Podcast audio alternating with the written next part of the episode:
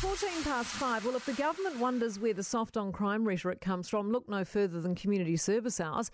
More than 81,000 hours have been wiped between January and August this year, with the government claiming COVID as the reason. Kelvin Davis says the majority of sentences that had their community hours cut were for minor offending. So that's okay, is it? Victims advocate Ruth Money joins me now. Morning to you, Ruth. Good morning. While you can understand why the hours might have been cut or at least delayed during the peak of COVID, and if you're being generous, you could include up to March this year, I guess, but surely there's no excuse for the middle part of the year. No, it doesn't make any sense. I mean, I feel like I do these stories every year. There's always an excuse. Uh, I, they surely could have come up with a better one. Why didn't we simply delay the sentences? You know, say to the offenders that they'd still have to do their community work, you know, when it's possible again? Yeah, I think this is the problem from the victim's perspective. You know, we've got to remember that the Sentencing Act makes, well, directs that the judge imposes what's called the least restrictive sentence. So we're already, from a victim's perspective, kind of on the back foot.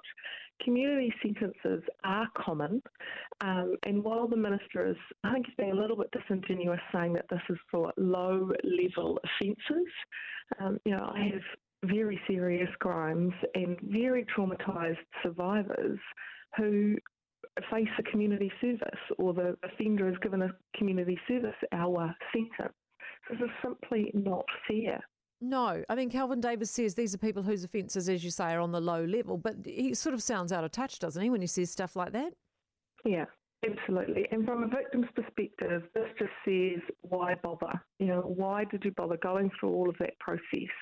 Um, and, you know, as you say, the dates don't line up to COVID. Uh, it really doesn't look like there's any good reason for this. And not only that, I think it's really offensive that the minister comes out and says, "Oh, well, they're only, you know, could, it's only a small amount of hours. It's only a few hours." Well, if it's only a few hours, the counterfactual is correct as well. If it was only a few hours, make them do it. Make them help be held accountable because we've got victims all through the country wondering what the circumstances are um, and where the accountability will sit for the crimes that have been committed against them. Is faith in the justice system at its lowest ebb these days, do you think? Uh, yeah, it's fair to say I am dealing with some very distraught people, very, very distraught people.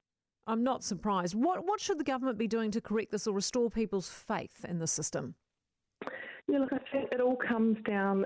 The the system is very offender focused, mm. and the rights and the voices of the victims just aren't privileged. They're not heard, and that's always going to happen. You know, you've got hundred dollars being spent in the justice system, well, fifty cents of that is allocated to victims.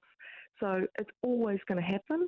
Um, we're far, far, far away from a balanced view where the victim um, is given as much care and attention as someone who causes the crime. So we've, we have a long way to go to privilege um, the experiences and the voices of victims throughout the system. We sure do. Well, um, good on you for your advocacy, Ruth, and uh, thanks very much for being with us this morning, Ruth Money, who's a victims advocate.